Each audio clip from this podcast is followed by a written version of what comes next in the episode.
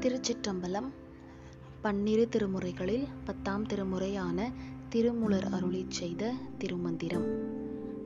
பாடல் இருநூற்று இருபது. சிவாக்கினி விளங்க அக்கினி செயல் செய்ய வேண்டும். பாடல் பெருஞ்செல்வம் கேடு என்று முன்னே படைத்த அருஞ்செல்வம் தந்த தலைவனை நாடும் வருஞ்செல்வத்து இன்பம் வர இருந்து எண்ணி அருஞ்செல்வத்து ஆகுதி வேட்க நின்றாரே. பொருள் பொன்மணி முதலிய பெருஞ்செல்வம் கேட்டை தரும் என்று முன்னே கூறியருளிய அரிய ஞான செல்வத்தை தந்த தலைவனான சிவனை நாடுங்கள்.